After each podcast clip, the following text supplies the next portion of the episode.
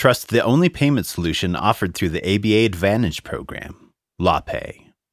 The practice of law changed significantly in the past decade, and perhaps the biggest disruption arrived in March when the coronavirus pandemic forced most lawyers to leave their offices and work remotely. There's been challenges and fears for the profession, as well as a necessity to quickly change the way something has always been done.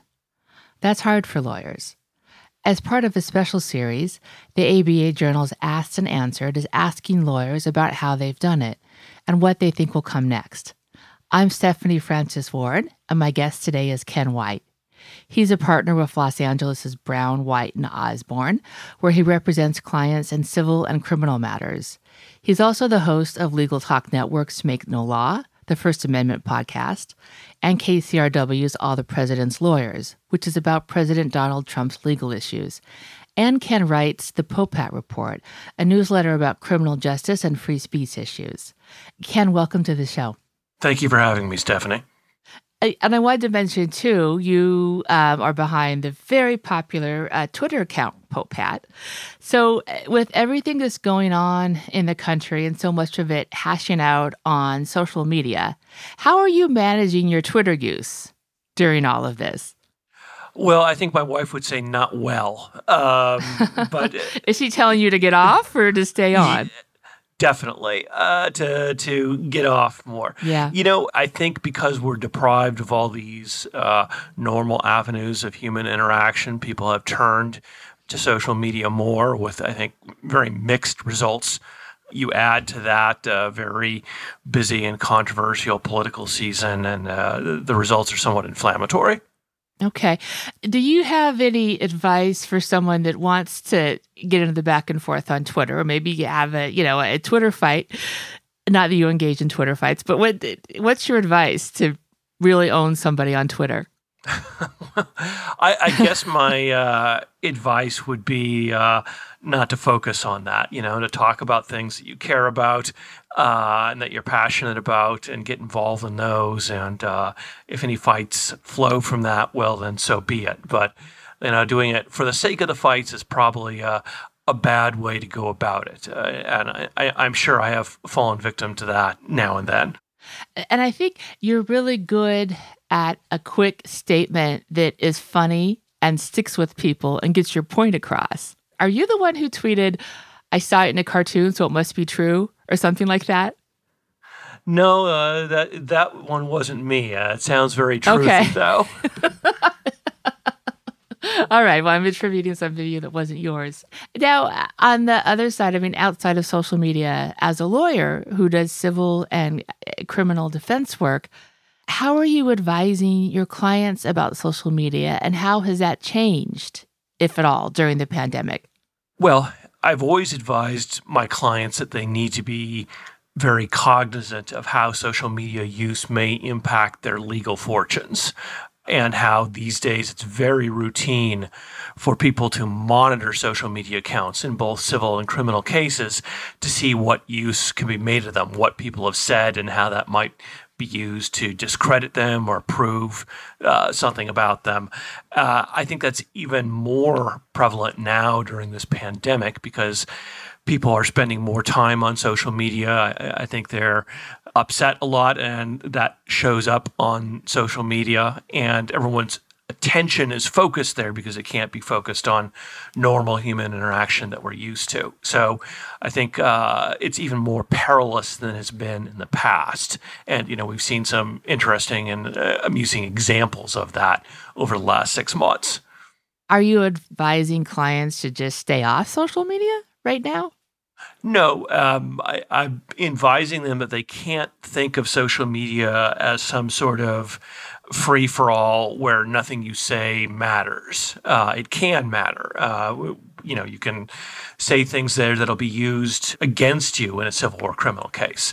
You know, I wrote about recently uh, a guy who was facing uh, a federal prison sentence, and he asked the judge for consideration to serve his sentence on home detention because he was worried about coronavirus conditions uh, in custody, which is a very reasonable worry. And the prosecution came back and uh, pointed out a whole bunch of uh, things on Twitter where he said basically that he thought the virus was nonsense and a hoax and that there weren't any really danger. And uh, the judge looked at that and shot him down. So that was a, a very uh, real example of someone who was trash talking and, and found that trash talking used against them in court. And that was the Rick Ham story. Exactly. Right? Exactly. And that did he also post something about how he was going to an outdoor festival? Yeah, I think it was a white trash party or something like that. Uh, or uh, basically, it was something celebrating, hey, we're a bunch of people who don't believe in this virus, so we're congregating. You know, I, am sure that a lot of what he was saying was sort of uh, tongue in cheek, kind of performative, and maybe not completely literal, as social media often is. But you know, you can't always expect a federal judge to understand that uh, nuance, and uh, you really don't want to get caught up short with something you said online contradicting what you're saying to a judge. So we, we had a case recently uh, of a much more traditional sort where someone was claiming to be badly injured and were, uh, you know, on social media shown cavorting around and going to work and generally acting like they were perfectly fine. Uh, that's a very typical use of social media these days is to uh, undermine an injury claim. So I don't think that clients often recognize that risk and they have to be sort of brought along to understand that everything they say on social media is going to go into the hopper of how their credibility uh, is assessed and how it's proven what did or didn't happen in the case. Well, for something like that, is it hard to make a successful argument to the court that your client was basically just, as they say, stunting for the gram? Uh, you know, it is a little difficult because that's a cultural thing and uh, on uh-huh. average he felt terrible but he wanted to look like he was working out but he wasn't really exactly exactly so i mean that's a cultural thing that judges are probably in a group that is somewhat less likely to get so uh-huh. Uh, one of the things about about social media is that there are uh, just a huge variety of subcultures and you don't necessarily understand the subcultures if you're not immersed in them. You don't understand the significance of what people say. We've seen that a lot in uh, threat cases. So there have been cases when people in various internet subcultures have said things that outsiders have interpreted as a genuine threat to do harm that everyone in the subculture would just understand as trash talking or irony or that type of thing. Mm-hmm. And, and you have uh, you know, social media uh, promotes these culture clashes where people come in and look at something that was said in a particular place and interpret it the way they would in their own uh, culture, and it, it just doesn't work. So I would rather not have to explain to a judge how to interpret what my client said on social media in a benign way. I'd rather they didn't say that thing at all, as long as they uh, their fortunes are tied to a legal case. I see. Uh, now, you often write explainer pieces about the law, which are taken in by people in the legal profession and people outside of it. Like, for instance, she recently wrote one about the outrage around Lori Loughlin, the woman from the Varsity Blues investigation in Full House, and people were upset about her two month prison sentence. And you pointed out that this outrage is kind of unfounded. What's do you think what's the biggest misconception the public has about the criminal justice system? Well, there are a lot of them. so um, I think that the media does some good jobs in sort of exposes and deep dives on particular issues, you know, uncovering uh, misconduct in a police department or a series of scandals in a prosecutor's office or something like that. But on a day to day basis, it does not do a good job in explaining how the system really works and tends to perpetuate uh, misunderstandings and misconceptions. So, this with Lori Loughlin was a, a great example. What the media reported widely all over the place was that she had gotten to choose a uh, cushy prison with nice conditions and how outrageous that was. And then there was a second wave of the same story when LeBron James went on Instagram and commented uh, how outrageous it was that she got to choose her prison uh, when most people, you know, uh, mostly black and brown people in different circumstances, don't get to. Uh, the problem with the story was it was just completely misleading. The prison that she uh, quote unquote chose was the one uh, low security facility for women in the federal system anywhere near her home. It was almost certainly the one she would have gotten whether or not she had chosen it.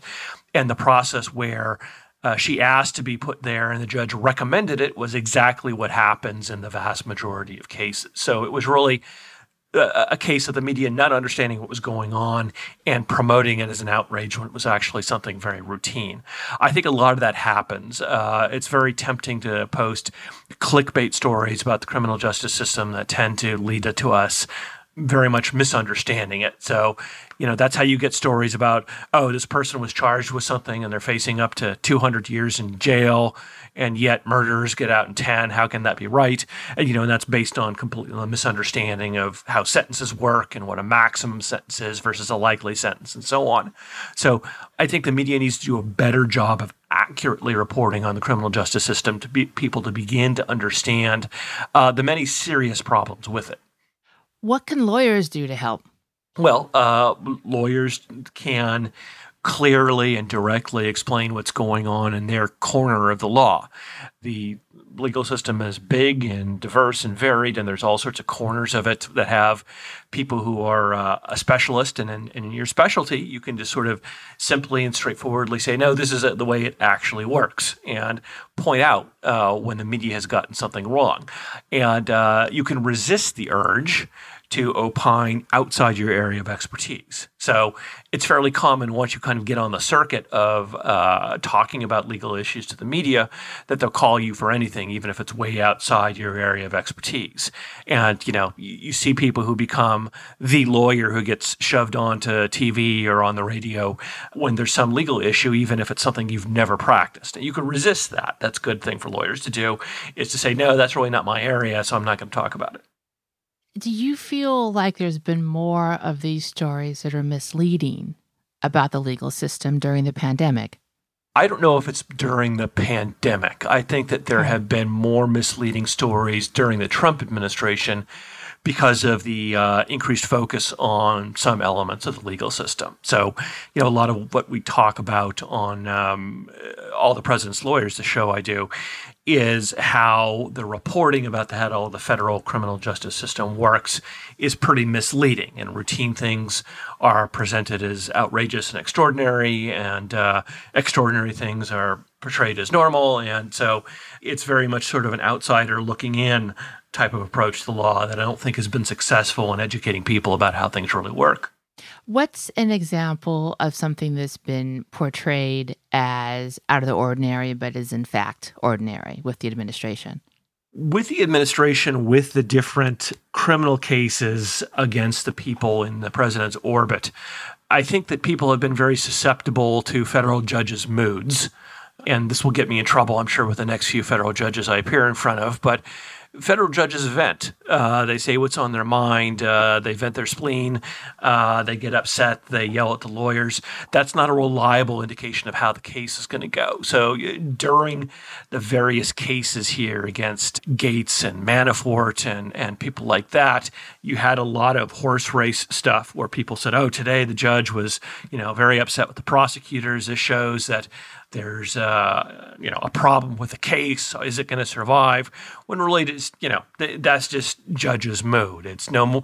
It's no more significant than your your spouse being irritable with you before their first cup of coffee. Uh, and I, I, think that the media needs to learn how to take sort of a longer view of a case and be less swayed by judges' rough language on any given day.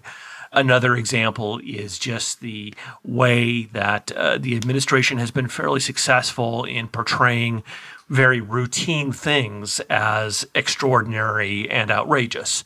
So here I'm thinking about General Flynn and the FBI coming into the White House and questioning him and not telling him uh, that he should bring a lawyer and asking him questions when they already knew the answer and that type of thing. And, and the administration has had a very successful narrative um, portraying that as absolutely outrageous abuse of the system. And, you know, maybe it is, but it's also incredibly routine. And uh, that's the way agents interview people all the time. That's the way they get confessions and incriminating statements and uh, false statements charges. So um, I think that we've been uh, too eager to believe that something bizarre and extraordinary is happening which you think that you can fix by just getting rid of these particular people involved instead of recognizing deep systemic problems of routine bad behavior. Got it. Let's take a quick break. And when we come back, let's talk about how your everyday work has changed during the pandemic. We'll be right back. As the ability to accept payments online becomes an increasingly essential part of your practice, LawPay provides your firm with a proven and trusted solution. With LawPay, you receive a simple, secure way to accept client credit cards and e-check payments from anywhere. LawPay understands unique compliance requirements placed on attorneys, which is why their solution was developed specifically to correctly separate earned and unearned fees and protect the IOLTA accounts from any third party debiting, giving you peace of mind that your transactions are always handled correctly. Visit lawpay.com slash ABA to learn more. And we're back. I'm Stephanie Francis Ward, and you're listening to a special series of the ABA Journal's Asked and Answered, which looks at how lawyers are dealing with professional and personal changes brought by the coronavirus. Joining me today is Ken White, a Los Angeles litigator who also blogs and tweets at POPEHAT and hosts various podcasts. So, Ken, you are in Los Angeles, right? I am, yes. What is a typical day like for you since the pandemic started? Well, I'm prone to getting up early, and I still am during the pandemic. And so, uh, compared to what it used to be when I would drive in and get to my office by 6:30 uh, and spend the day there doing things, now I'm doing it all here from the computer. And uh, there are a lot of Zoom calls, there are a lot of other calls, and there are a lot of forms of client outreach and and figuring out how to do things that we once did face to face.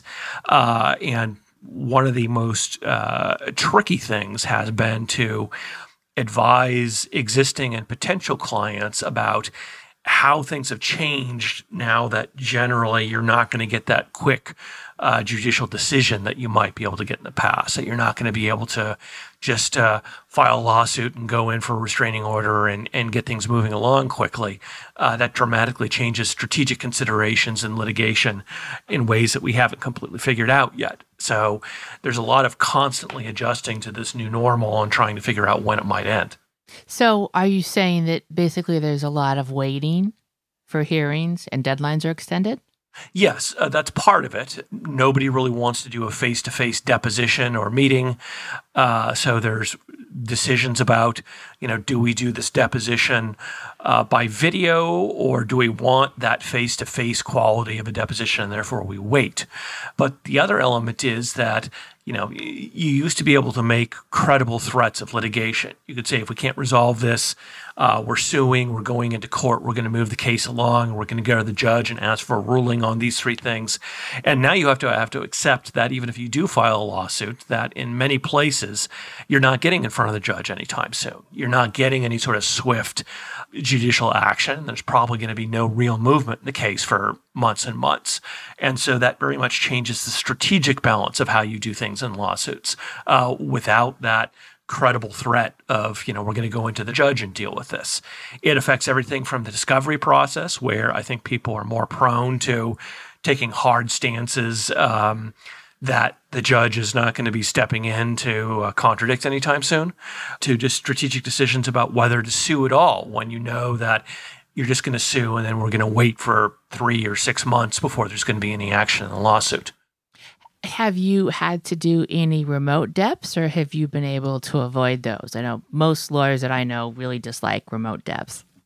I've done a few, and my uh-huh. feeling about it is that I'm okay with it for less important witnesses and witnesses who are not hostile. But with key witnesses and potentially difficult or hostile witnesses, uh, I don't like it. I like it there face to face, and I feel that building up a rapport in a negative or positive way and having them there to follow up uh, is very important to making a deposition work, to to getting the measure of control over a witness that you need to really pursue them if it's an important or uh, somewhat uh, contentious deposition. So, how can you work out court calendars with that? Because you can't really go to the judge and say what you just told me, right? But you want, might want some extra time, and maybe you could work that out with opposing counsel. You know, we, we've not yet had a situation where uh, the judge wants to move things along and I don't. Uh, uh, for the most part, all the judges are kicking everything way down the road. So uh-huh. I, I'm in Los Angeles where you know, most of the courts have been shut down except for emergency type things. They are just phasing into a concept of um, reopening, and you know, in the in the state court, civil cases that might have gone to trial this year are being kicked to maybe go to trial in the fall of 2021. And there's going to be a very long delay of at least six months, more likely a year, year and a half in all these cases. So, to the extent I want delays, I can pretty much get them. So my strategy has been so far to take depositions that are not really contentious or crucial, and the rest trying to wait until um, we can do it face to face, which I'm hoping will be by the end of the year or early next year.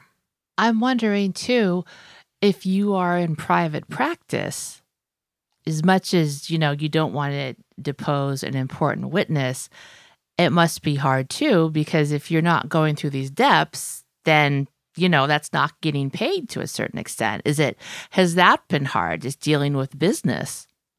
Well, sure. During the pandemic because things are postponed. Well, we've been fortunate with business continuing to come in, but it's absolutely difficult uh, for a number of reasons. I mean, if, if you're doing cases on a contingency basis, as many lawyers are, then they're not resolving as quickly. And so you don't have that payday coming. Uh, hourly cases, often the work isn't there to be done because all these things are being uh, delayed. And in many cases, the you know the sort of economic collapse from the pandemic has resulted in clients not being in a position to pay uh, lawyers. So I think lawyers are facing uh, a lot of the same economic problems as other people. Uh, on the other hand, people are always going to need legal assistance, and that continues in the pandemic. Uh, criminal cases continue. Uh, you know, I have a couple of SEC cases that are bubbling along. Uh, they're taking longer because the uh, commission isn't meeting in person, but they're still moving, and so uh, the world keeps spinning. So you have to pick and choose which cases uh, you take and bear in mind that things may be slower to pay, uh, but the work is still there. Do you have a sense if maybe a lot of lawyers have changed how they approach retainers? Because, of course, the advice is you always want to get your full retainer up front, but that might be hard right now. Uh, certainly. I mean, you're always uh, you're always fighting the battle between getting a big enough retainer to cover expected costs and on the other hand getting the case and um, you know the the saying among some lawyers is that you can make more money turning cases down sometimes than you can by taking them. uh, but I think lawyers probably for the most part have recognized that right now in this economy, people aren't going to be having the same big chunks of money sitting around for a big retainer, and that uh, you might have to accept a smaller one contingent on some sort of other understanding. So, like we like to do things like, okay, we'll take the slower retainer with an agreement that you're going to pay within 15 days when we send an invoice, something like that. Uh, other measures trying to get uh, security. And the other thing is, is that you know the, the reason you get the big retainer is that there's possible that if the person stops paying, uh, the judge won't let you out of the case. But when cases are being kicked a year down the road, judges are a lot more inclined to let you out. So the threat picture changes completely. In federal court, what are the areas of practice that are busy right now with clients who can pay. I know people think it's bankruptcy. Is that correct? Or maybe that's not as much of a booming practice as people think? You know, I have a partner who does bankruptcy uh, who's quite busy, but I'm not, wouldn't be able to speak uh-huh. to that. I know that criminal, after a hiatus, uh, federal criminal is picking up again as uh, the prosecutors and the agents find ways to move things forward. Um, I've done a, a, series of first appearances in federal court on criminal matters, and I'm doing another one after this uh, recording. And uh, so they're they're starting to uh, use on a routine basis the the video uh, appearances in federal court for criminal matters. It's getting more smooth and uh, workable, and I think that part of the business is is picking up again, particularly because there's going to be a backlog of work that wasn't done for about six months. Have you had appearances with a client in criminal court? I have, although not uh, physically together. Right. What's your advice on communicate? You can't like whisper, "Hey, you shouldn't say that," right?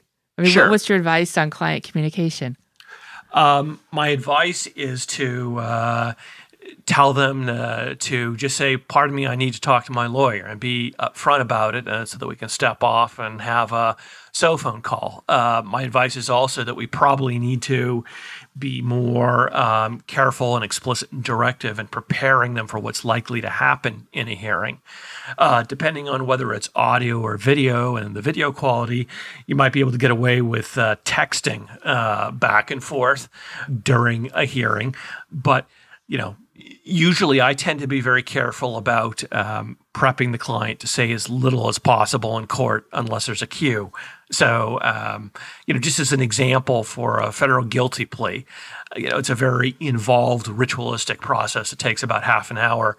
And uh, there are good examples of you know, transcripts of guilty pleas out there. So you can go through everything they're likely to hear and be asked so they're not surprised by it and they don't get, you know, blunder into saying something bad because they didn't expect the question. So I, I think it takes more preparation to be careful than it might otherwise take.